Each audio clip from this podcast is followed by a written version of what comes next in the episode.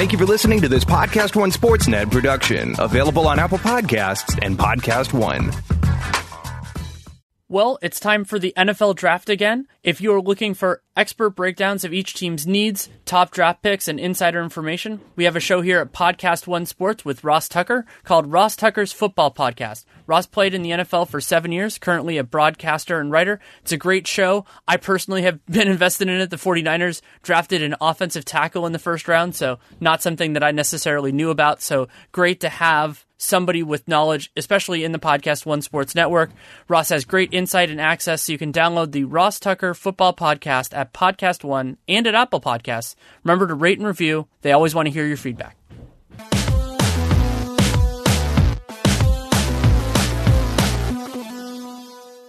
Welcome to RealGM Radio. So happy to have you on for this podcast. And I just had the itch to talk to Derek Bodner, writer on the Sixers for The Athletic, and just a fabulous person to talk with, and a great point to talk about the Sixers, partially because the other series are still in flux in the Eastern Conference, and there's a lot that I want to discuss there, but it's kind of weird to do it when they're not over.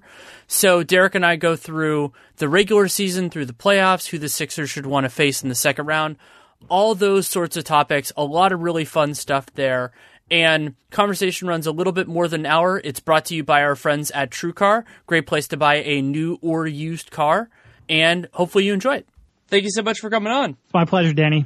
You and I have talked over the years on RealGM Radio and off RealGM Radio a lot about the Sixers. And it is pretty amazing. I was thinking about it this week when I was thinking about having you on, about how we have been optimistic at various moments in time. And now that optimism turn to reality, I think, more quickly than most people were expecting, and even maybe to a point more quickly than we were expecting. Danny, we have been talking about this very day, I feel like, for four years running. And on the one hand, it's been, you know, at the Sixers, what, Sam Hin- Hinkie would have taken over about five years ago to the day, or five years ago within a couple weeks to the day. And on the one hand, that's a pretty short amount of time, I feel like, to build a fifty-win team that can last a decade. On the other hand, it does feel like we've been talking about this for a while, and for it to actually be here, and for it to have come this quickly. I mean, this is a team that four months ago was fourteen and eighteen. And I think I looked at that and I said, look, they had a really tough early portion of the schedule. I predicted them for about forty-two wins. I don't think they're off course just because they had a, a tough early stretch. And for them now, you know, they've won twenty out of twenty-one games. I think they're, what, like twenty-two and two at the Wells Fargo Center since December twenty-third. And for them, they've now won their first round playoff series against the Miami Heat, which is, wasn't the strongest competition. But for them to have easily dispatched Miami Heat, it does feel like this has all come together very quickly.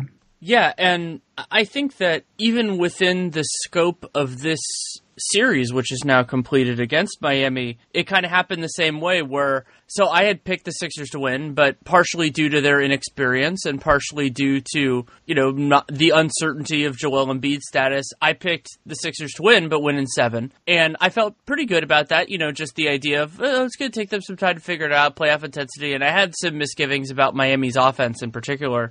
And for them to kind of go through those processes and also win a couple of games when they're shots weren't falling, especially from three, is a very important sign because playoff games rarely go to plan. And one of the big challenges that happens is not only do you have to survive that, but you have to survive that against a team that is capable in one way or another of making life hard on you. Yeah, and you, you bring that up. You know, they had a, a really big offensive explosion in the second half of game one. And then they really struggle offensively in games two, three, and four, especially four, where, you know, during the first two and a half quarters or so, they, it seems like they turned it over on pretty much every every trip down the court.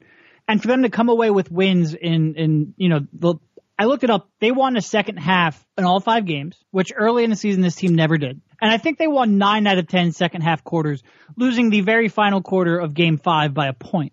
So for a young team to come out, not play their best basketball a lot during the first half of this series. You had one series or one one half where Justice Winslow just went insane and was making every perimeter shot. I think he scored twenty some points in the first half, uh, which he hadn't scored. And I think I think he reached a, a point plateau that he hadn't reached in about a year and a half, and he did that in a half of play. They came back, they won that game. They had another game where they had, gosh, it must have been twenty turnovers in the first two and a half quarters. They came back and they won that game. And part of that, you know, they executed better offensively, but a big part of that was they just they dominated defensively in the second half to a degree which I, Agreed. In part was because of Miami's limitations, but in part once Joel Embiid came back on the court, for as rusty as he was offensively, and it, he just you saw three weeks of, of time off in the way he played offensively. He came back and he completely dominated those games defensively. And when you have that kind of combination of skill level in what they can do with Ben Simmons in transition, with J J Redick and Marco Bellinelli in the half court, and with Joel Embiid posting up at times when he's at full speed, and you combine that with a physicality that I thought they showed in terms of Embiid in the paint and scoring and, and rebounding and defending, and also the, the ability to shut them down. I mean, they are a, a dangerous team. There is still a little bit of fear that youth will at one point catch up to them. Uh, so far it hasn't, and, and I put a lot of that on Ben Simmons and the way he's handled this pressure. But they are a surprise real contender in the Eastern Conference, and it's a, you know, it's it's been a pretty dramatic turnaround. And it's also so striking in the East because, and you could even make an argument in, in the broader circumstances, though there is a big exception in the West, that in the East, when you're looking at the next potential round, and obviously the first round is far from over considering we're recording this on Friday morning and only one series in the Eastern Conference is done already. But these teams aren't necessarily walk. I, I think Cleveland, as of right now, I think Cleveland and Toronto are both going to make it through this, but neither one of them is walking out of this unscathed. I think some of the concerns and misgivings that we had about them are certainly present. And with Philly, I mean, that, you know, they're they're not a perfect team, far from it, but I, I would not have expected to walk out of this first round series feeling more, like the playoffs had given me more confidence about them and less confidence about the Raptors and the Cavs. Yeah, I mean, there's there's realistically two teams that don't have, in the Eastern Conference, that don't have a potentially fatal flaw, just a, a real crippling weakness, and that's Toronto. And you could argue that their weak at, or weakness is maybe playoff basketball, and we'll see if if they can vex those demons. And the Sixers and every other team, from the Cavs defense to Boston's offense, they have some, to Milwaukee's decision making and scheme. They have real crippling weaknesses that, that you would say would, would put them at a real disadvantage in a playoff series. And again, to be talking, I think when you looked at the, this roster construction, you, you looked at Simmons and Embiid and you said they have the makings of such a team down the line where they can, you know, really dominate on both ends of the floor. They, they really won't have, I mean, they still have the turnovers, but outside of that, no real crippling weaknesses. But again, just for it to come this fast, for all the pieces to fit together, for Redick and Bellinelli and, and, and Ilyasova to give them, you know, viable depth, it's it's been, like I keep going back to, it's just been a, a huge surprise for fans of this franchise, even the ones who bought into this rebuild, for it to be coming this quickly. And the goal of this team, you know, when it started the season, make the playoffs. Then all of a sudden you're like, they they can win fifty games. They can get the three seed. And now I think if the Sixers don't win or don't make it to the, at least the Eastern Conference Finals, fans in this town will be really disappointed. And it's just, it's it's a little startling around the team every day, to be honest. Expectations can change really quickly. I experienced this firsthand myself, and a series that has gotten lost a little bit, I actually wrote about this in my book, is in twenty thirteen, the Warriors were the, I think they were the seven seed, and they they beat the Nuggets in six games, nearly lost the sixth game, but they came back and won it, or actually just held on and won it. Then they're facing the Spurs, and at that point, nobody really had any expectations. You know, it's like, it's the San Antonio Spurs, and remember, this is the twenty thirteen San Antonio Spurs. Right. And the Warriors had, like, I think it was like an eighteen-point lead in game one, and blew that lead, and then and then came back and won game two. And there are people who kind of still kick themselves that the Warriors didn't win that series. And sure, they absolutely could have. I mean, that that strangely enough, I think the Warriors gave the Spurs the best threat they had until Cleveland in the N B A Finals, of course, that year. And that's how quickly things can change. Because once, especially when it's on the optimistic side, though we're seeing a little bit of that from Trailblazers fans on the other side, you calibrate very, very quickly. And sometimes that could be, you know, rushing to judgment because it's a small piece of information. But the Sixers have this potential. Like, the the theory of this team, to me, is very sound. And one of the, the data points with that is, because this is, it lines up with the regular season. If this was just a three-game sample size, you wouldn't say much about that. But Joel Embiid has played ninety-one minutes so far in the playoffs, and the Sixers have a ninety-four point three defensive rating during that time. And I've talked about Miami's, you know, their limitations and all that kind of stuff, but the Sixers defend when he's on the floor, and it makes sense that they're shakier when he's not on the floor because they don't have a reasonable facsimile of Joel Embiid. Yeah, and I try to, in terms of expectations, I try to stay pretty well grounded, especially covering a team. And like you said, if it was just the Miami series, I mean, there's so many warts with Miami, especially offensively, like we've said, that, you know, there are other series they'll play where if they come out and they commit twenty-seven turnovers, they rather, you know, Miami was able to build a ten, a twelve-point lead while the Sixers were, were turning it over on almost every possession. A good team probably builds up a twenty-five-point lead, and we're not talking about a comeback win because you just can't make up that kind of ground. But because Miami doesn't have the firepower, Sixers were able to maintain, you know, stay within striking distance. And as we go deeper in the playoffs, maybe not if they draw the Boston Celtics, uh, because they have, have very similar offensive limitations. But as you start getting into that Cleveland, you know, Toronto realm, you can't kick yourself in the foot that often. So I don't want to overreact to one playoff series, but they did just have a sixteen-game winning streak that immediately preceded that. And again, not against great competition, but the consistency they had day in and day out. It was certainly impressive. And, I mean, you look at any metric from January first, they're playing as good of basketball as anybody in the Eastern Conference, probably better. Uh, and you can go wins and losses. You can go net rating. It, it doesn't matter. They're playing more along the lines of the, you know, well, not the Warriors because they had that struggle, um, but really realistically with anybody in the league. So you don't want to make too much out of one series. You don't want to recalibrate your expectations too drastically. But it's hard when you've had this consistent of a, of a reinforcement for, for, for this long of a time. Yeah, that's certainly a fair point. And something that I've looked at for a long time as the kind of a good calibrator for the impact of a center defensively, especially a, a rim protecting center, ideally, is how it affects, how they affect the shot distribution of the other team. And so there are certainly always a lot of noise with on-off numbers because it's not just that player that changes. You know, there are heavy correlations in minutes, especially with a starting five.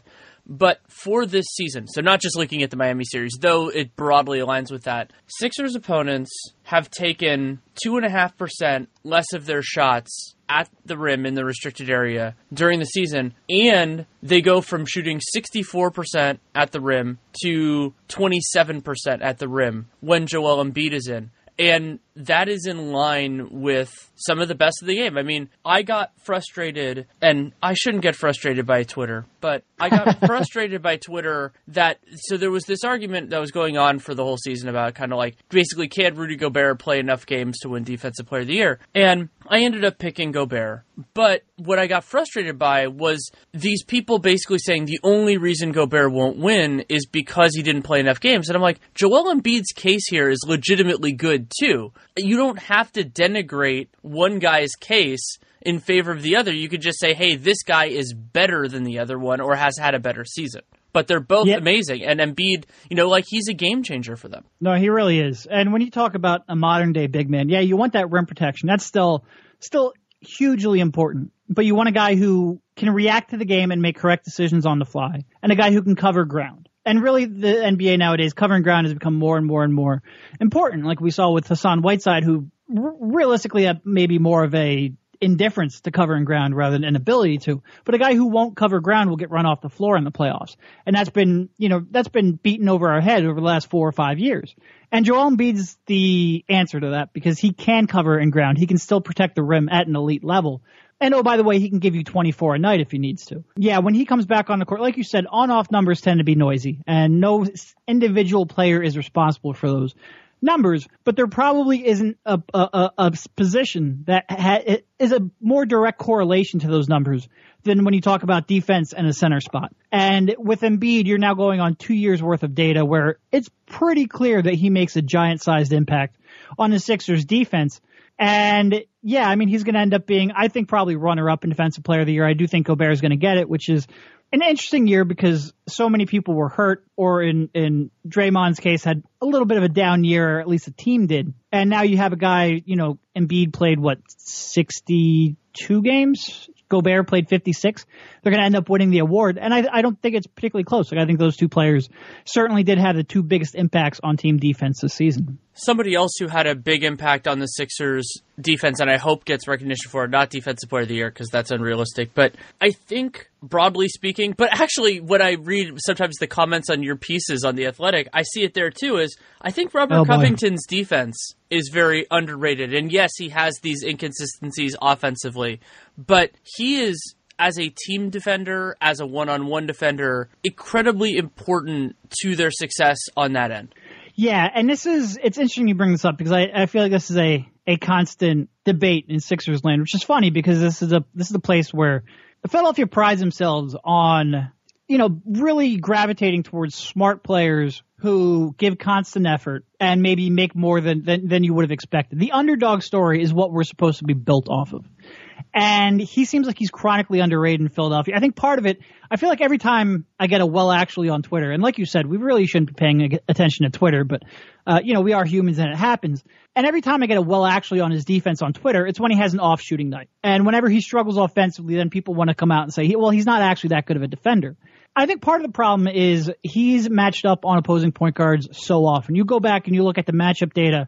In the Heat series, he's defending Goran Dragic on thirty-five, forty, forty-five possessions each night, whereas second place or second highest defender was probably like fifteen possessions each night.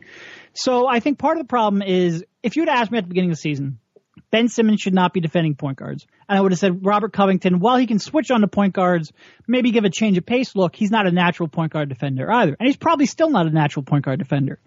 But I think a lot of people will see, you know, Goran Dragic, he is a good enough player. He's a shifty enough player where he's going to get by his guy at certain points of the game regardless. And especially a six eight, six nine guy like Covington, who's maybe a little bit out of position.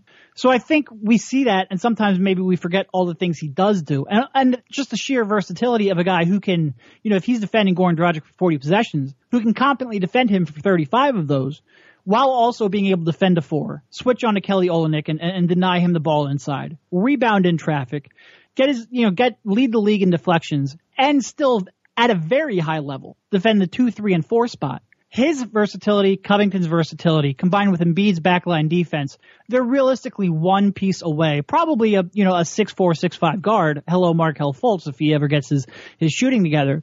Away from being possibly the best defense in the league, and Covington is a, a very, very big part of that. I think it'll be interesting to see whether or not he makes an all-defensive team this year. I think he's, uh, I think he's deserving. I think he's deserving as well, and this goes back to something that's frustrated me for a while with Avery Bradley. So Avery Bradley, wonderful man-to-man defender, and potentially, you know, we'll see how it happens, potentially a Sixers offseason target.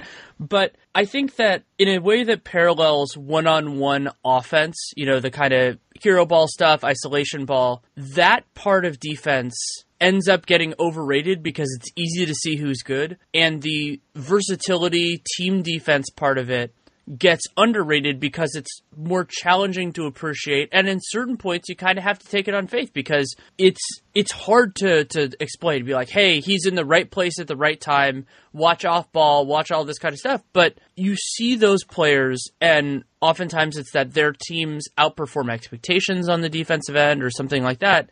And Covington has, to me, become one of those guys. And as you said, if they can add in, if the Sixers can add in somebody on the smaller side defensively, you talked about being somebody six four, six five. I would love if they can make it work offensively for it to be somebody six six, six seven.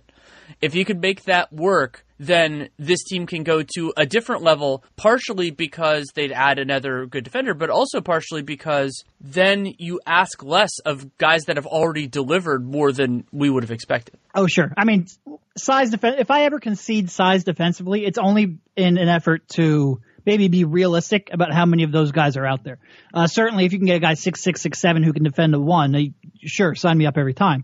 You know, with Covington, it's a lot like offense, right? Like everybody, if somebody misses an open three, everybody in the building sees it. But if somebody spaces the floor so that a, a pick and roll, a big man can dive to the basket, very few people are going to see that. Defensively is a lot the same way. If Covington, you know, chases a guy off the screen and denies an entry pass, very few people see that. They just go to their next option and play moves on. But if Goran Dragic, you know, has a, a hesitation move, gets into the paint, and either scores or dishes out, everybody in the building sees that. And I think because of that, like you said, we tend to overrate, you know, those one-on-one defenders and underrate those guys who are really elite off the ball or in a team concept. And not that one man-to-man defense isn't valuable, isn't even potentially extremely valuable. It just shouldn't necessarily come at the expense of some of the other things that are a little more difficult to quantify. And a guy like Avery Bradley, you know, if he's a, the fifth cog in a defensive scheme, if he's alongside Embiid and Simmons and Covington and those type of, of, of real elite team defenders, I think that on-the-ball defense probably becomes even a little more valuable. But I do agree with your overall point that it's just what what's easier to see, what stands out the most, what – you know, one hundred percent of the fans see is always going to be valued a little bit more than what maybe forty percent of the fans see. You know, even, even you know, me and you and other degenerates like this, who also, by the way, it's our job to do so, will go back and I'll rewatch possession five times. And I'll hit the rewind button. I'll just keep watching, watching, watching. And you can see every action. I don't, I don't expect everyone to watch, rewatch a game five times. So it really is. I mean, he's a phenomenal defender. He's become so much smarter of a defender. We get into a lot of debates with Covington in Sixers land on basketball I Q. And does he have the worst basketball I Q on the team? And a lot of times I'll be like, well, what? How do you define basketball I Q? Because I feel like whenever we bring that up, it's only ever to talk about offensive decision making. And I think he has probably the best defensive basketball I Q on his team. And I think it really shows. Yeah, he's definitely on the short list there. And I think part of that, M- Embiid will get there probably, but it just, I think he just needs the reps. And it yeah. is it is consistently shocking to me. And this run after he came back from injury is a, a nice little microcosm of his career. Every time Joel Embiid misses is a period of games, whether that's the two years at the beginning of his career or, you know, a couple weeks due to something, most guys show more rust than he does. And certainly, as you mentioned at the very beginning, he showed some of that offensively. But defensively, he picks things up so quickly. It's it's like he you dropped him on a treadmill that was already moving, and he's just like, I can do this. Yeah, no, and he, he's been that way from day one. The only, the only problem he ever had at Kansas, maybe during his first year, was foul trouble. And it, dialing back that aggression just a little bit was something he had to work on. But his instincts have always, from day one, just been elite. And it didn't matter how little organized basketball he played. That was there. And it, certainly, I think if I were, if I were to classify maybe defensive instincts, I think Embiid's probably at the top of the list for this team. Whereas maybe just overall, I feel like Covington's seen a little bit more, and he's going to make those, those, those reactions a little more consistently. But yeah, Embiid, his, I've, I've always said the way he sees the game defensively and sees the floor and makes those rotations and calls them out for his teammates, for him to be doing that with how little basketball he's played and how little basketball he's played at this, this level. It's uh, it, it's pretty incredible, and that's a big reason why he is. You know, it's not it's not just seven two. It's just not the foot speed. It's not just the athleticism. It's also the mind and how quickly you can process that information, and he's incredible at that. He is. Before moving on, have a quick message from our friends at TrueCar. Here are some useful car tips you might not be aware of. A coffee filter and a little bit of olive oil can clean your interior. Removing excess weight from your car will improve gas mileage, and you can place your key fob to your chin to increase range. Weird, right? Well, here's another tip that you also might not know about. TrueCar also helps people get used cars. That's right. TrueCar is not just for buying new cars. With their certified dealer network and nationwide inventory of nearly one million used cars, you will enjoy real pricing on actual inventory and a simpler buying experience, whether you buy new or used. And with TrueCar, users can see what others paid, so they know if they are getting a good deal before buying. They are also more likely to enjoy a faster buying experience by connecting with TrueCar certified dealers. When you are ready to buy a new or used car, check out TrueCar and enjoy a more confident car buying experience. Some features not available in all states. Now back to Derek Bodner. We've gone more than twenty minutes and only obliquely talked about Ben Simmons, who his success after a year off and, and everything that's happened with him. I think that's really been the key to all of this. As great as Joel Embiid has been, as, you know, well, I want to talk about Šarić in a little bit and Covington, I think the, especially this win streak, with which most of which came without Joel Embiid, that Simmons and his offensive capability, of course, he's also playing wonderful defensively, and I want to talk about that too, but Simmons' success at being the engine of that offense is at the center of this all. Yeah, and there's two real things that just stunned me this year with Simmons. And the first was, as you mentioned, the defense, which I'm sure if you go back, I'm I'm pretty sure we did a, a preview pod coming into the season about the Sixers. That was a big concern. We'll get to that. The other part was just how he learned to kind of manage the aggressiveness while also keeping his turnovers down late in the season. And you go down to, you know, that, that winning streak at the end of the year. I think he averaged like, he, and this is a far from perfect stat, but he had like a three point, a three to one assist to turnover ratio, little, nearly ten assists, right around three turnovers per game during that streak. You go back even to when that, that winning streak began. you know, and you're talking about, I think it was darn near eleven assists to under three turnovers. Like, he was really doing a good job managing his, his turnovers. And some of those problems that he got into earlier in the season, where he would maybe jump before he was ready to, to pass, where he would over dribble at times, where he, he would try to become more of a half court scorer than he was capable at that time. Those have all, for the most part, gone away. And when you combine that with the defensive progress that he's made, and you know, he still obviously can't shoot at all, but he's been a much better finisher at the rim than I think I expected based on what we saw at L S U. I thought that would take a little more time to develop. And when you combine that with just the sheer, the sheer athleticism and the size, I mean, how quick he is at six ten and with that body type, it still amazes me every day. And I see him, I see him on a consistent basis. He, he is going to be a real matchup nightmare.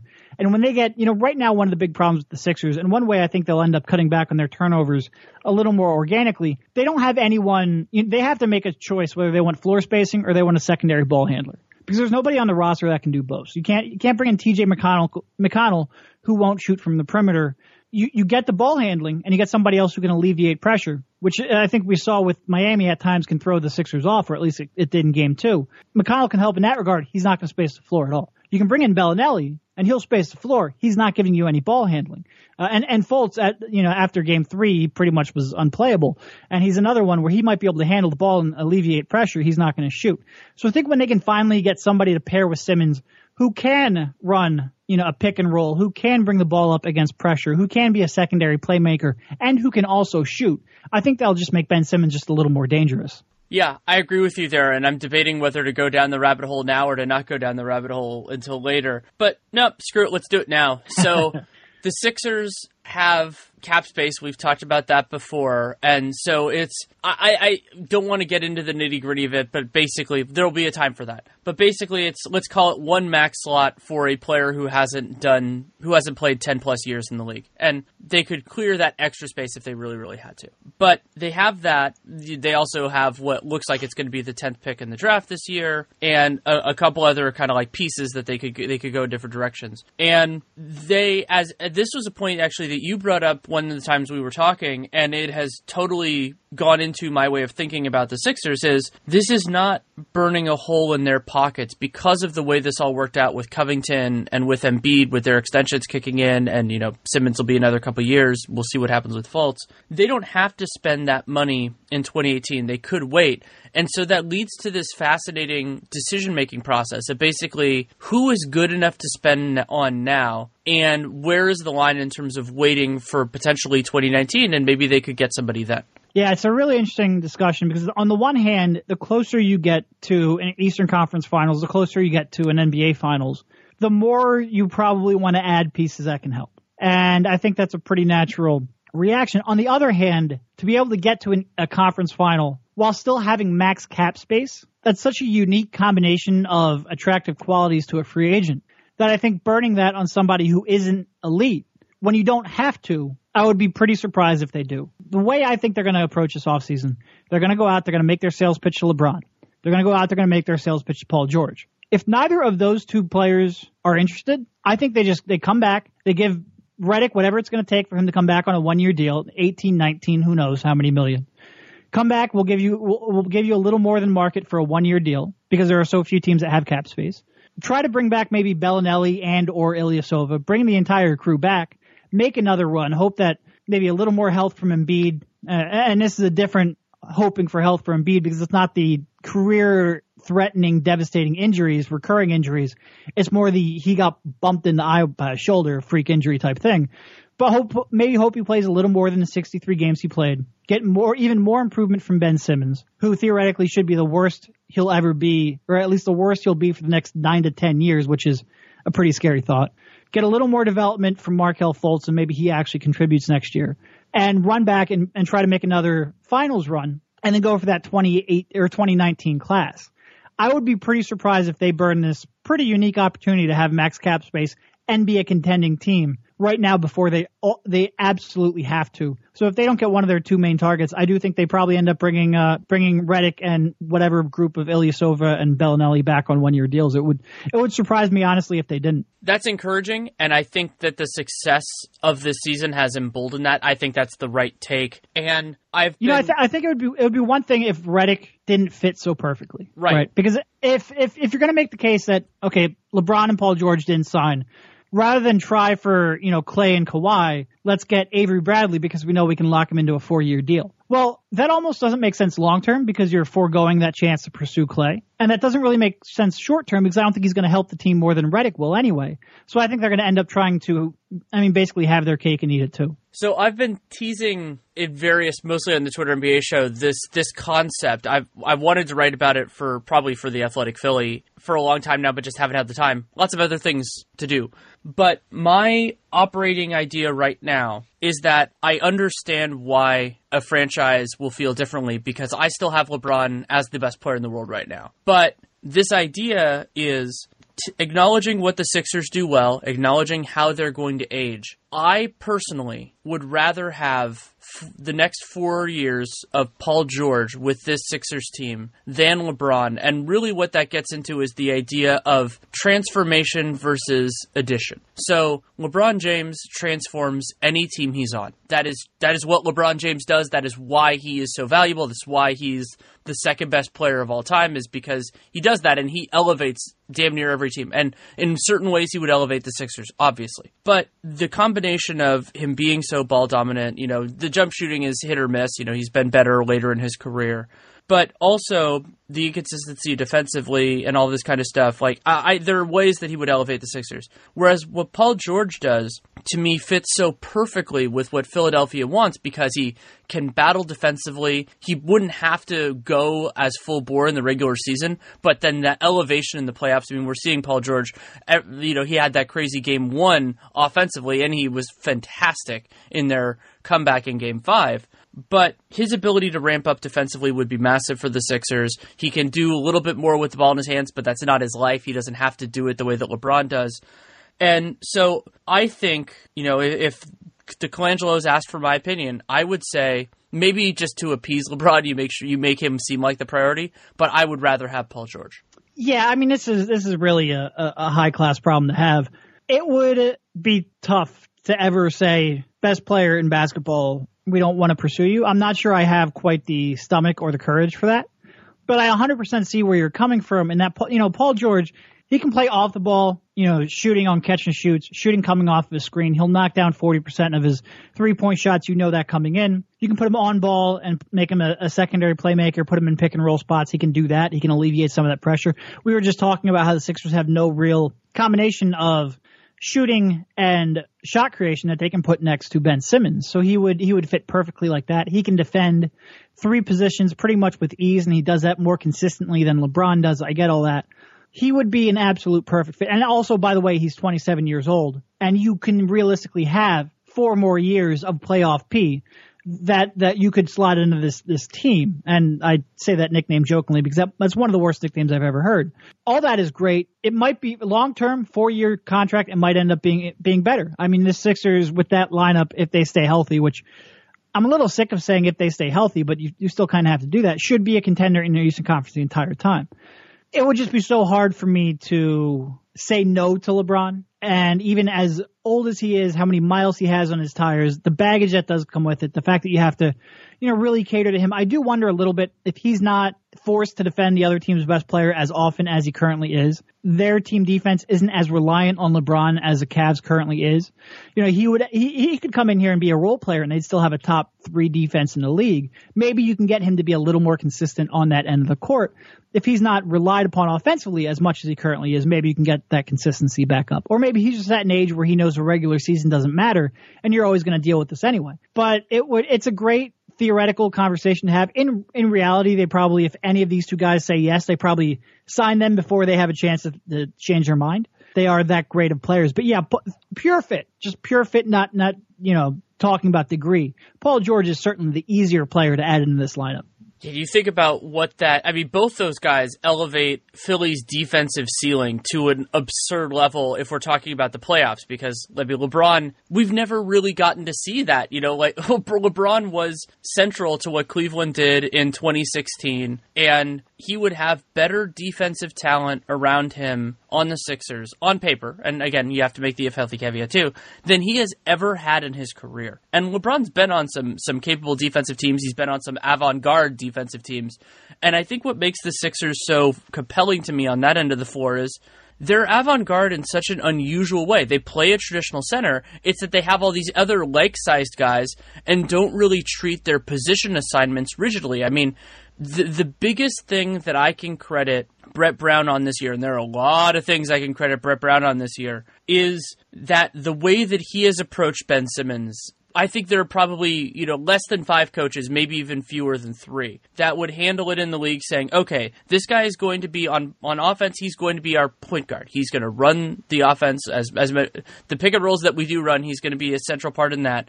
But then offensively, he's just going to kind of defend whoever. And that is exactly what teams should do. They should separate, bifurcate offense and defensive roles. But that's so much easier said than done, even in the modern N B A. Yeah, yeah, it really is. And it takes a, a very unique, you know, to have as much don't give a shit in terms of switching and, and perimeter cross matches as the Sixers do. It takes a, it takes a pretty unique physical athlete. And again, his speed, his lateral mobility, and, and then his size and his physicality on the glass. There aren't many players. There aren't many archetypes that you could really do this with. And it, it was part of the reason that, you know, I thought he was a clear-cut number one in that draft. It's part of the reason why I think, for as incredible as Donovan Mitchell has been, I think he's the rookie of the year this season, because it's one thing to put up, you know, the scoring and the playmaking that he does. It's another thing to be able to contribute that much defensively and give the coach that much freedom in his scheme defensively. And he is very central to that. Somebody else that has been essential in a way that I n- genuinely never expected for the Sixers this year is Dario Šarić. And I thought my, my idea with him, and, you know, there's always a, a, a chance that guys exceed expectations. It happens all the time. But my idea with Šarić was, okay, he's looking pretty good, you know, was a contender for Rookie of the Year last year, but it's like, okay, well, you got Ben Simmons, who offensively does many of the things Šarić does, but just is, is way better at them, and, you know, that ended up being right. But Šarić has done two things that I think are game-changing. One, he's way more viable and versatile defensively than I expected, and secondly, he's hitting his jump shot, and I don't know if he's going to be a thirty-nine percent three-point shooter going forward. I mean, he also did up his free throw percentage a lot, and the reason people look at free throw percentage is because you just, the volume can be there, even though Šarić took way more threes than free throws. And so he has worked his way into the conversation of, well, how do you use him as a starter as opposed to like as as opposed to just being a part of the piece but not a central piece? Yeah, and I mean, he's... that shot is so – because you always looked at him and said, okay, he can rebound. He can push the ball a little bit. When he grabs a rebound, he can grab and go. He is a smart player. He can certainly pass. But is that shot going to come around? Because if not, then skill's great. But if you can't space the floor, especially around Joel Embiid and especially around Ben Simmons, it's hard to find a, a fit for you. And especially that's especially true when you don't have quite as much defensive potential because you are – you know, you're not the quickest laterally. And I think for his shooting to come around, it opens up, you know, kind of a, a secondary, tertiary playmaking. And also, he is still a very smart defensive player. Like, when we talk about him being a negative defensively, it's primarily because he's floor bound, primarily because he's not going to really move laterally all that quickly to defend a lot of the wing players. But he's in the right spots. And that counts for a lot, especially when you have guys like Simmons and Embiid and Covington to take out primary options. So I think – and also I think, by the way, I think he's gotten in a little better shape. I do think he's he's moving a little bit better this year than he was last year. Not that – again, he's always going to be a negative in terms of foot speed, but he's not as drastically of a negative as he was. A lot of times I think fans will get a little bit unrealistic on who they consider to be untouchable. I, I, we'll always go back. Wilt was tra- traded. Uh, anyone can be traded. Not that I'm going to call him a core piece, because your core piece are Embiid and Simmons, and if he works out, I think Fultz has the talent to be that, although I have no idea what the probability of that is anymore. But for him to now be into a core role player role, a, a real part that, you know, we came into the season Some people wondered whether or not he could play with Joel Embiid. I thought that was a little bit, little bit ridiculous, but early on in his career, he didn't play well when Embiid was on the floor. That ended up working itself out. But more importantly for him to be able to now play with Ben Simmons, in part because of, of Simmons' multi-positional defensive equity, but also in part because he can space the floor so well.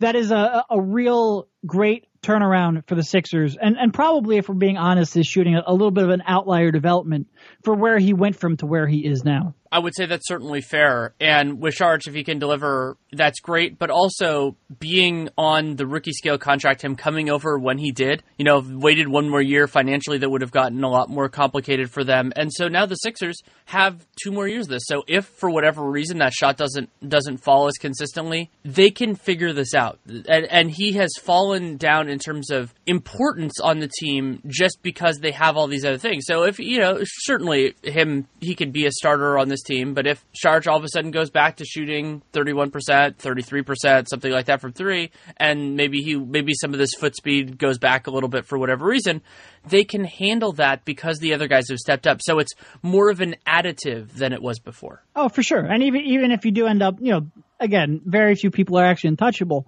He's now a much more legitimate piece in a, a trade, in a blockbuster trade, than he was before.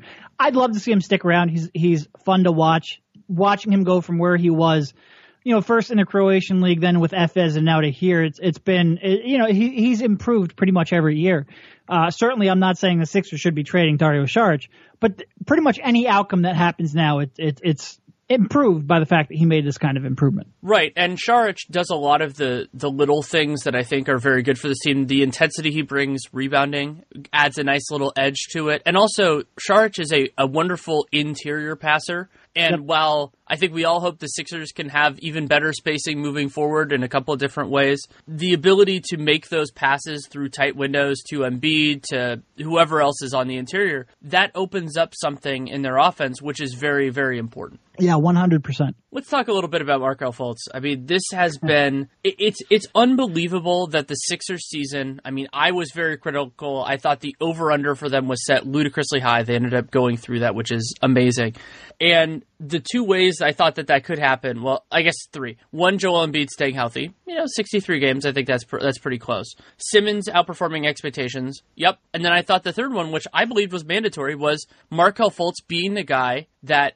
I thought he could be, and, and you as well. We were both super high on Markelle Fultz. Well, first two happened. Third yeah. one third one didn't, but as you kind of alluded to earlier, I am so conflicted about what to take from this season for Fultz, because if you could theoretically, you know, just excise the memories of his jump shot, or even actually his standstill shot too, if you could do that, so many of the other elements of Markelle Fultz, which were an important part of why I thought he was the best player in that class and thought it wasn't particularly close, those elements are still there. I saw him in Summer League before all this weird crap happened, and you still saw all of that there. He is a talented athlete. The kind of the, the vibe he has with the ball in his hands is very unusual, and I think that works for him. The analogy that I've made is Kyrie Irving in that way, that he's just, he's not herky-jerky like Harden, he's just unusual, and I think that really works for Fultz. But as with any player who is shorter than six eight, and really you could argue any player, period, shooting is an important part of what makes them a viable and dangerous player. It is an amplifier at worst and a game changer at best. Yeah, and especially with the ball in your hand, it's going to be real tough to get to his spots. I mean, it's one thing if he's a below average three-point shooter. You know, if he's hitting thirty-three, thirty-four, thirty-five percent of his shots, you can make do with that. But for right now, for him to be a non-existent shooter, and not, not just non-existent from three, but non-existent from seventeen feet, a smart defensive team is, is, I mean, he's not, he's not the freak athlete Ben Simmons is. You're not going to be trying to guard hit, guard Markelle Fultz with James Johnson, which you have to do at times with Ben Simmons because he's so big and so strong and so physical. Markelle Fultz is going to be defended by guards, and he, for as quick as he is, and he's quick, and for as many moves as he has, with the ball in his hand, spin moves, hesitation moves, and he has those. He's going to need a good defense that's going to be able to take his drives to the basket away. And I think we saw that the last ten games in the regular season when he came back. And he came back, he set the table for his teammates. I think he had over a four to one assist-to-turnover ratio. He was really taking care of the ball, making good reads, moving the ball. That was all great. But back then, you're playing against Denver and the Knicks and Atlanta and Brooklyn and Dallas and even Milwaukee, who who didn't care that night. You're not playing those kind of defenses now, and he's going to need that jump shot in order to really succeed against the elite defenses in this league. If there's one real negative of this season for the Sixers, and clearly, you know, when Vegas sets that over under at like forty and a half or whatever, and you think it's crazy, and I went just slightly over, mostly because I was optimistic on Embiid, but I went with forty-two, and they end up, when you have a team that wins fifty-two games, and now we're talking about having a real chance, a, a good chance at an Eastern Conference Finals appearance, a lot went right for that team. But if there's one thing that just really, he's such a big part of what they want to do. They gave up two real high draft picks to get him, uh, you know, obviously their own number three pick, and now what's likely to be the Sacramento Kings' top one protected pick next year. They gave up a lot for this kid. And they gave up a lot because he can play on the ball in the half court, alleviate some of that pressure from Simmons, which isn't his strength, off the ball when he wants to play alongside Simmons and Simmons wants to lead. And because he has that six foot four frame with, you know, I think a seven foot wingspan. And if Brown develops him, and oh, by the way, you know, Brown had developed Simmons as a defender too. He has a little bit of a track record doing this. But if Brown can get the most out of him, he could be a real plus on that side of the court too. So he really provided the skills that the Sixers didn't have. And, I'll, you know, that pull-up jump shot was a big part of, of what kind of tied all of his skills together. And to now go into this summer and have absolutely no idea, you know, we're talking about he came into camp and the jump shot wasn't right back in September. And they've been working nonstop to get that back to where it was since then. You know, you're talking October, November, December, January, February, March, April. You're talking seven months now, and he still has no ability to hit an in-game jump shot, not consistently at least. So now you're talking, well, is that is that going to be fixed in the five months or so until camp opens up? I have no idea. I have no idea, Danny. And for a kid that you invested this much in, he's still only nineteen years old. He still has a world of skill. But to have this little certainty coming into a free agency, and look, it kind of benefits the Sixers where the two guys they're chasing in the summer aren't point guards. You know, they're they're forwards, versatile forwards. If that doesn't work, I think they're going to end up bringing back their two guard, and you just you you live with Ben Simmons. Not that you live with Ben Simmons at the point guard. Trust me, it's, again, a high-class problem to have. But you don't necessarily have that secondary playmaker that you would ideally want. But you know you can run this back and, and at least challenge for another fifty-win season and a playoff berth. So that helps a little bit. You don't really have to make team-building decisions based off of where Markelle Fultz is right now or even where you project him to be. But it would be great just to have a little more confidence in where what he's going to develop into, because right now I realistically have no idea. I don't either. I, I really don't. And his ceiling is like the, the, the highest outcomes are still incredibly high. And I have been impressed. You brought up the difference between the regular season and the playoffs, and I agree with that wholeheartedly. But when I watch Fultz, you know, those last ten games and, you know, obviously before that, even if that shot never comes, you know, it's not what they would ever want, but I think he's he would be a really good backup point guard at the bare minimum. I think he'd be one of the like one of the five best off the top of my head, you know, point guards in that range, and he could even get into being like a low-end starter. The problem is the Sixers have way loftier aspirations and the assets that they provided. They can handle whatever he ends up becoming better than almost any other team could, but a theoretical championship team needs almost everything to go right. That's just the way it is. There, there are always teams that are compiling, you know, like let's say LeBron doesn't go to the Philly. He's going to go somewhere else. That team's going to be really good. And the Rockets are amazing. The Warriors are amazing. You know, there, there will always be teams like that. That's just the way the N B A works. So you need almost everything to go right. And maybe Fultz is part of that. Maybe he isn't. But I'm still so intrigued by, by all of the elements of his game. And it's, he's going to be one of the hardest guys for me to, to, to kind of deal with over here, because you see all of it. And it's not one of those circumstances where, oh man, it, it just didn't work or anything like that. It's just, is the jump shot going to stay broken? That is really, especially because defensively, I think Fultz did a better job in his limited time this year than I expected. Sort of yep. Paralleling Simmons, where it was this guy who, primarily when we saw them, was playing in college in a year that they knew was a gap year and that their teams didn't really have lofty aspirations. So them being as awful defensively, and, and we should not sugarcoat over how bad Simmons and Fultz were defensively in their years at college. But it looks now like that was the aberration, at least in terms of effort. And so Fultz brings all of that to the table. But yeah, without the pull-up jumper, I mean, he could be a capable catch-and-shoot guy from three as well if, if like, you know, if we if we pretended this injury never happened. And so that's really all they need from that spot. And as you said, like his size at the point guard spot, if he tries defensively, that opens up a lot for them on that end as well. You know, not a perfect player, even even at, you know, full strength, but he's he could be that a kind of amplifier type thing. Yeah, and I mean, look, like you said, if he if he just gets a, a just give me a seventeen foot pull up jump shot, and we have something to work with. And if he gets that, he can at the very minimum be a, a good backup point guard. But like you said, they invested so much. I mean, when you looked at this team, you said, okay, you have Embiid, you have Simmons. That's a good starting point. But in the N B A, you need three, four really high-level players to have a chance. So you looked at that and you said, okay, well, they have max cap space in, you know, twenty eighteen, twenty nineteen to work with. One of those two years, they can they have to convince somebody in one of those two years. After that, you lose it. You had the Sixers' own pick last year, number well, after the swap, number three overall. You had the Lakers pick, which I think it was top five protected in twenty fifteen. Lakers got the second pick. Top three protected in twenty sixteen, twenty seventeen. They ended up at the second pick each of those years. But at one point, you were viewing that as a potential top five pick, which now that, you know, finally it gets to the point where it is unprotected, and now they, they've finally improved, which is, you know, it, it happens, but I think you had maybe a little higher hopes for that pick. And then you had the Kings pick. So you had really four four avenues of getting that third elite player. And the Sixers used two of those four on Markelle Fultz. Well, okay, great. They still have, maybe you could say the tenth pick, they can get a high-level player. It would be a, a very edge case outcome, but Paul George was drafted after that.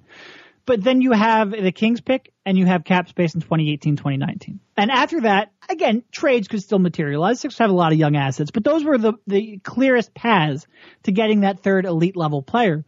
And to use two of those on them, you know, they have a lot invested in this kid. Uh, there's really no other way to say it than that. They do. I, I think what we can turn to is, so now the, the Sixers are the only team in the Eastern Conference that has already advanced to the next round, as crazy as that sounds. And the other side of the bracket is going to be, you know, the Cleveland Indy winner versus the Toronto Washington winner. And I think we know what the Sixers' preferences in both those series would be. That's not really, it's not really rocket science to guess where they're going to go with that. But the more immediate one is fascinating because on Thursday, the Bucks won at home to force a game seven. So now it's Milwaukee versus Boston in Boston for the right to play the Sixers. And from the Philadelphia perspective, who do you think they should want to play in the next round? Yeah, it's, I mean, it's a good question because it's a, a pretty fascinating, a, a stark contrast. On the one hand, you have the Bucks, who they have, you know, a player who's just capable of stealing a game. And you saw that last night with, uh, you know, with Giannis. On the other hand, they are one of the most,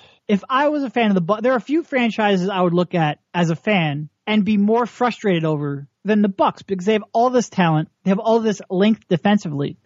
And they just, they make so many mistakes over the course of a game, so many missed rotations, so many poor decisions. Communication just seems like it's a mess that they underachieve so frequently. And if I'm the Sixers, and then you got Boston, who should just be overmatched in terms of, of healthy talent against the Sixers. And I'm not entirely sure how Boston expects to score against the Sixers defense, but they're one of the most disciplined defensive teams that you'll see and one of the most well-coached teams that you'll see. So it's it's a it's a fascinating contrast. As much as I tend to bet on talent, I think in this instance I would bet on decision making and scheme. I respect Steven so much as a coach, and they're so consistent in their defense. Even though I'm not, again I'm not sure how they would score against the Sixers defense, that I would probably prefer if I'm rooting a Sixers fan rooting for the next series. I'll take my chances against Giannis and that team and that decision making before I would I would take my chance against Boston. But I, Quite frankly, I think the Sixers will probably end up being favored against either team anyway. It's also a small consideration that the Sixers would have home court against the Bucks and would not have yep. it against the Celtics. I would probably lean towards preferring to face Boston if I were the Sixers for the basic reason that I don't think Boston can score on them. I mean, that's really been a hallmark of this series is that, you know, every once in a while, Terry Rozier can hit some shots. He was good in games one, two, and six, basically. It, it, he, I think he hit all of his, his threes in, in the first half of game six. But they don't have a lot of guys that c- can create separation. And so if the Sixers go to a kind of a, a more of a switch-heavy defense, there aren't a lot of players on Boston in this iteration. You know, next year's iteration of Boston, this is a very different conversation. Who can create one-on-one? And so, Jaylen, you know, if you're going Jaylen Brown on Covington, on Šarić, as much as I like where Jaylen Brown could go, I don't think he's going to do that much in that circumstance. Tatum, I've I've had a wonderful year. I've been I've been wrong to a point on on what he was. That's part of the reason why I liked the Fultz trade so much for the Sixers, is that I was a little lower on Tatum. That's working out very well for them. But I just don't see Boston having that. And they can make it a rock fight. They can make it a slog and win some of those games. But it's hard for me to see Boston winning that series, because for me, some nights the Sixers shots are going to fall. And on those nights, I, I, it's hard for me to see Boston scoring like one ten, one twenty in a game in this series. I don't disagree with a word that you said, which is why on the the Sixers getting that three seed and moving up as they did and claiming it on the final day of the season was such a, a big outcome for them, because the path to the Eastern Conference Finals was real clear, and there was a, a, a real, you know, they had a real chance to make that. Like I said, I agree with everything that you just said. I mean, you look at some of these scores from Boston the last three games, ninety-two, ninety-two, eighty-six. Like, this is not a team that, I, and not to go back to the Stone Age and use per game stats, but it's just what, what's right in front of me. This is not a team that I see scoring against Sixers defense regularly. And like you said, for as great of a defensive team as Boston is, the Sixers will still have nights where they'll they'll just make shots. They'll have nights where Ben or uh, where Joel Embiid will just force his way inside and get to the foul line, you know, twelve times. They will have nights where they can execute like that, where they can, you know, force turnovers and get out on the break. And for as great as Boston's half-court defense is, it's it's going to be hard to stop the Sixers in an open transition. I agree with everything you said. It's just Milwaukee is so undisciplined. It's it's a coin flip. Uh, it's probably what you're you're more confident in picking apart. I do think, like I said, I, I think the Sixers should be able to handle either of these two teams, and certainly uh, certainly you know home court advantage I think does factor into it a little bit. Although I would be surprised if if it would take. Uh, and again, I try to stay measured, especially with the team I cover. But it would surprise me a little bit if it took seven games in either of these two teams. Yeah, I, I would certainly say that's fair. And it could, you know, there's always so much variability in a series, but the, the fundamentals are really in Philadelphia's favor. And then, you know, certainly if they make it through, and that is still an if, but if they make it through, they will be facing a capable team that is probably playing pretty well, because at this point, you know, it looks like whoever wins, you know, it, let's say it's Cleveland versus Toronto, it's going to take something to win that series. And so teams get momentum. I actually said this about the Rockets having to go through the Jazz Thunder winner. We'll see if that works out because of how crazy that series is is getting right now, but I'm I'm very excited to see how all that works out. And and one kind of abstract thing, but you're you're good at this, so this is why I want to ask you about this. The Sixers face a series of really fascinating decisions this offseason with ancillary players. A lot of the big decisions for them are already made in one way or another. You know, with Simmons and Covington, or sorry, and, and Embiid, those guys are already locked in on their contracts. You know, extensions for two of those three. Simmons still another couple years on his rookie scale contract. The cap space they have, depending on what their battle plan is. So what there are two different kind of, there were, there, technically there are three paths that they could go down with the last guys on the Hinkie special for them. So it's Rashawn Holmes and T J McConnell. So because Hinkie was really, really good at this, he structured these contracts in a way so that the Sixers have team options on both those guys, which could actually make both of them restricted free agents. So you could think about it as kind of a couple different paths. So one is, they could pick up those options either for their own purposes or to trade them. And trading either one of those guys would certainly be interesting, because having them on the minimum is valuable not only to the Sixers, but to basically anybody else. But then another option, and they might need to be squeezing every every dollar out of the cap space, would actually be to say, hey, this is such a limited cap year. We could decline the option on one of these guys and just get them to be a restricted free agent. And it's not like the Sixers are going to be a cap team, uh, you know, going to be a tax team this year because they're trying to use this cap space. So it's an idea. I don't think they're going to do it, but I wanted to just run it by you to say, how crazy is this? Like, is this way too crazy for a team to do, or is it maybe like semi-intriguing? Yeah, I certainly don't think they would consider that with uh, Rashawn Holmes. I mean, he's fallen pretty far out of the rotation. There's just not a lot of trust between him and the coaching staff on the defensive side of the court, and they don't like giving they don't like giving five men minutes if they don't trust them defensively, and they don't like giving people minutes at the four if they don't trust their shot. So I don't think I don't think they're looking at Rashawn Holmes as a long-term piece at this point. The more interesting one is T J McConnell, and I think if Markelle Fultz had had the season they were expecting, McConnell would have a more assured place in their long-term plans, because I do think he's developed into a legitimate backup point guard. Like if you give T J ten to fifteen minutes per game, like I think you're going to, he's going to manage the game. I think he's going to give you a spark off the bench at times, especially defensively. And I could see them having a room, room for him in their long-term plans. But with his reluctance to shoot and with Markelle Fultz's complete unwillingness to shoot, I'm not sure you can necessarily commit to him right now until you have a little more knowledge of what Fultz will become. Because clearly they're going to give Markelle Fultz every chance they can for him to refine who he was. And that's, you know, the next three years on his rookie contract at the bare minimum. And right now when Fultz comes back and you elevate him to being the backup point guard, unless you're willing to play him alongside Ben Simmons for a long stretch of the game, I'm just not sure what you're going to, how big of a role T J McConnell can have. And I think if anything, it's not even so much what T J McConnell is or isn't.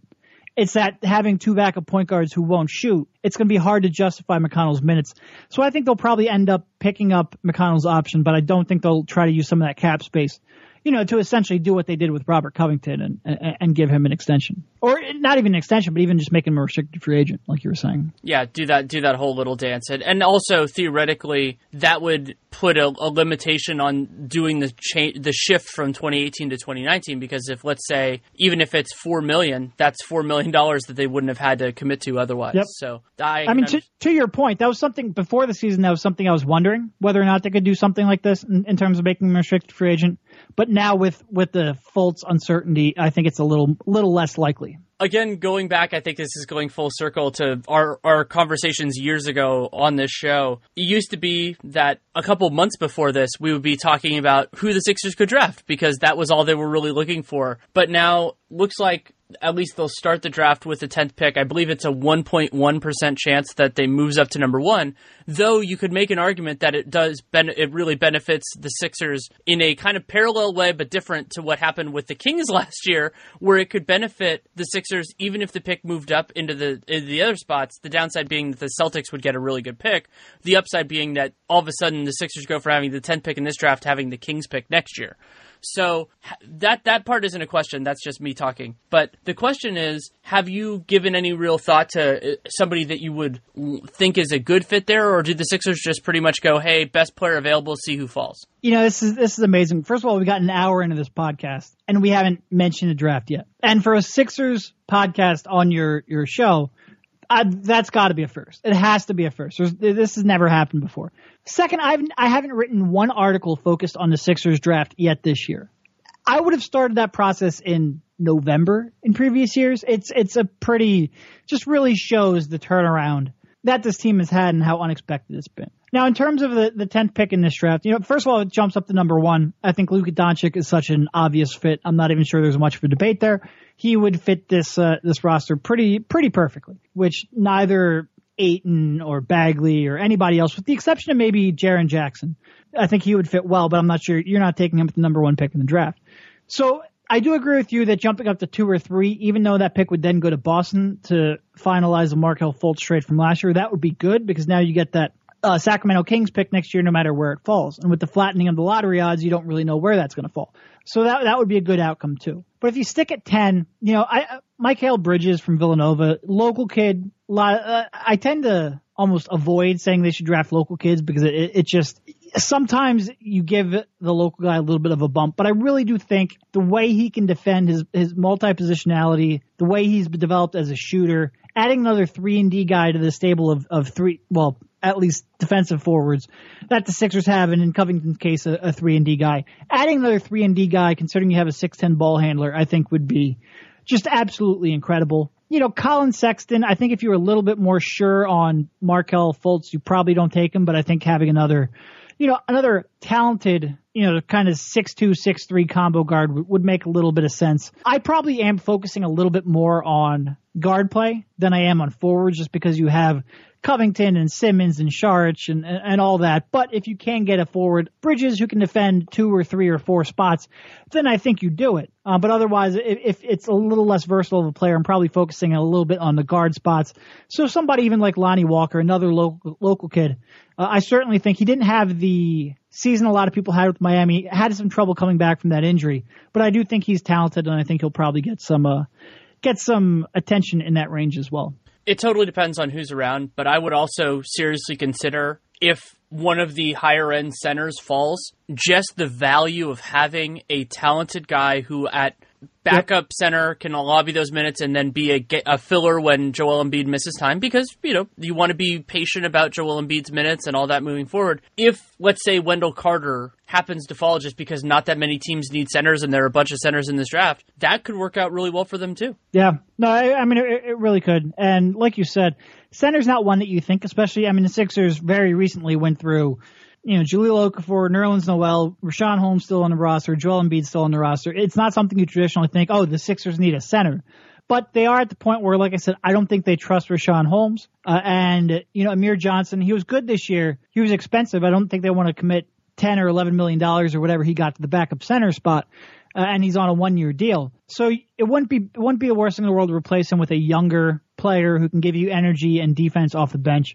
And obviously, I mean, there's a lot of guys. Some of them would have to fall. Bamba, obviously, I don't expect him to be there at ten, but if he does, you jump on him in a second. Wendell Carter, another guy I probably think is going to go in the top ten, but yeah, if he falls, he's certainly a, an option as well, which is probably a good, you know, good thing for the Sixers in that there are a number of different, uh, with the versatility they have, especially at the uh, forward spots.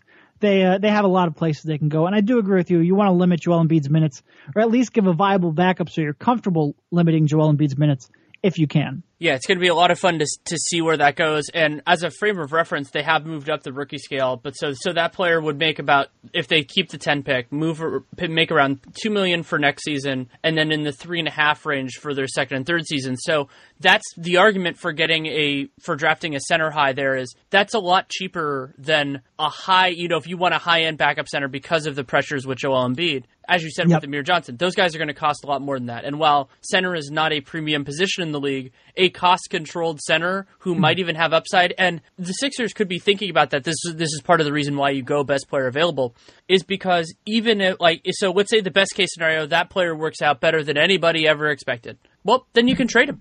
Yep. So and the nice so thing it. about centers too, by and large, I say if you're looking for uh, if you're looking for immediate contributions from the draft, then trade the pick because you're not getting immediate contributions from the draft. The one exception to that might be a shot blocking center, especially in a limited role, a ten to fifteen minute role off the bench. You can find guys who can come in, alter shots around the rim, and you know you just have to keep them within the confines of your your defensive scheme.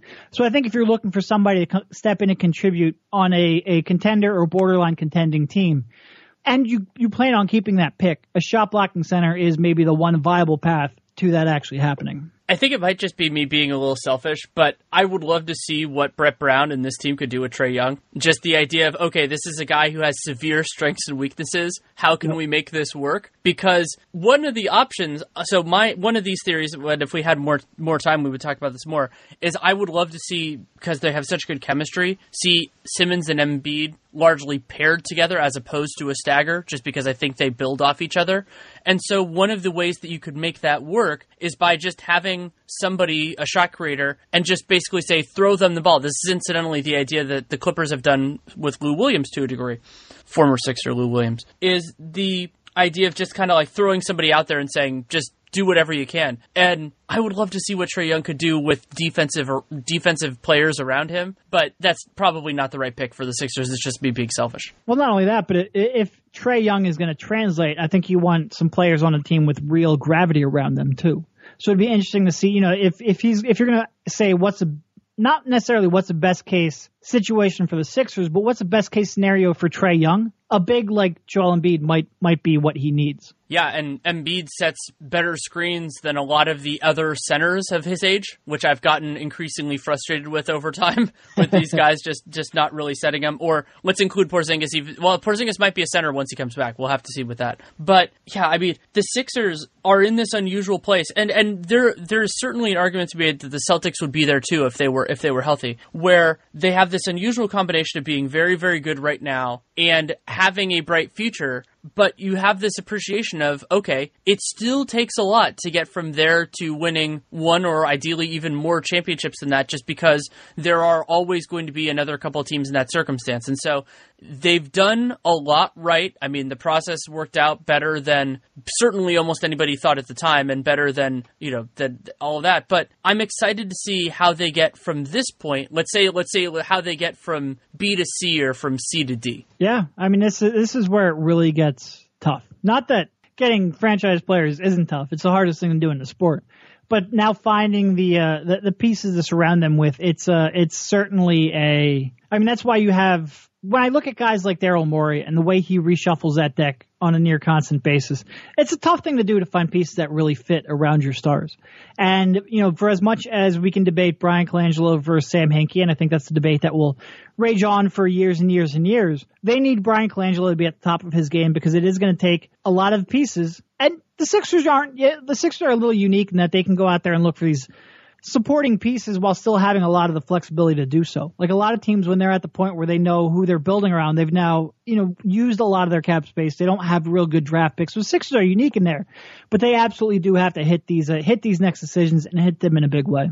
Anything else you feel like we need to discover we, or cover? We've covered a lot of ground already. Yeah, I think I think we pretty much hit it there. I, I think an hour and ten minutes is probably a, probably a pretty good spot. No, yeah. I think uh, it's it's really, I mean, just again, I can't reiterate how much, even somebody around the team every day, how much the uh, the quickness of this turnaround has uh, has startled me. It is absolutely, it is absolutely incredible, and we'll see where it goes from here. Thank you so much for taking the time. Thank you. Thanks again to Derek Bodner for taking the time. You can, of course, read him at The Athletic Philadelphia. Does a great job with the Sixers. He hosts The Beat on local sports radio there, does some draft work for The Athletic's college basketball site, and he's just a great person to follow also on Twitter. Derek Bodner, N B A, D E R E K B O D N E R N B A. One of my favorites to talk to. If you want to go back, Bodner is one of the more fun ones to listen to our older RealGM radios, to just as a, as a time capsule of sorts, to to really go through where this team was, what they are, and it's been a pretty incredible run. Far, far from over now. I mean, we're at a, at a point there. I was talking about kind of whether this is B to C or C to D. Don't exactly know where in, in this whole dance the Sixers are, but hopefully, hopefully it's close to the very beginning. And I'm I'm so excited to see where this goes. Of course, I'll have a new Real G M Radio next week, probably talking more about what happened as the first round concludes, because that always happens at the end of this kind of big two-week span. And so lots of game sixes and sevens to go through. Really excited about all that. So we'll see where it goes. If you have any feedback, good, bad, or indifferent, Danny Leroux, N B A, at gmail dot com is the way to do that. And if you take the time to write it, I will take the time to read it. Might not respond because I have a lot of things going on. And if you want to support the show, there are a lot of different ways you can do that. You can leave a rating, leave a review in the podcast player of your choosing. You can also subscribe, download the episodes. That's great to do with the show because it comes out at different times during the week. Really do appreciate that. And just spread the word. I mean, that can be a really important thing. Telling people, hey, you might like the show, whether it's a specific episode or just in general. This is a good thing for you. Social media, in person, whatever makes you happy. Really do appreciate it. And I'm really excited to, to see where all of this goes. You should also check out our sponsors for this episode. That's the Ross Tucker Podcast. A lot of great stuff going on around the draft. And TrueCar, great place to buy new and used cars. So you can check that out as well. And lots of other great podcasts through Podcast One. I'm thrilled to be affiliated with them. So a lot of fun stuff going on all around the world of sports and entertainment, of course, as well. Podcast One does, does far more than just sports. So you can check that out too. So we'll be back at some point next week. Don't know exactly when. Depends on when everything goes. But thank you so much for listening. Take care and make it a great day.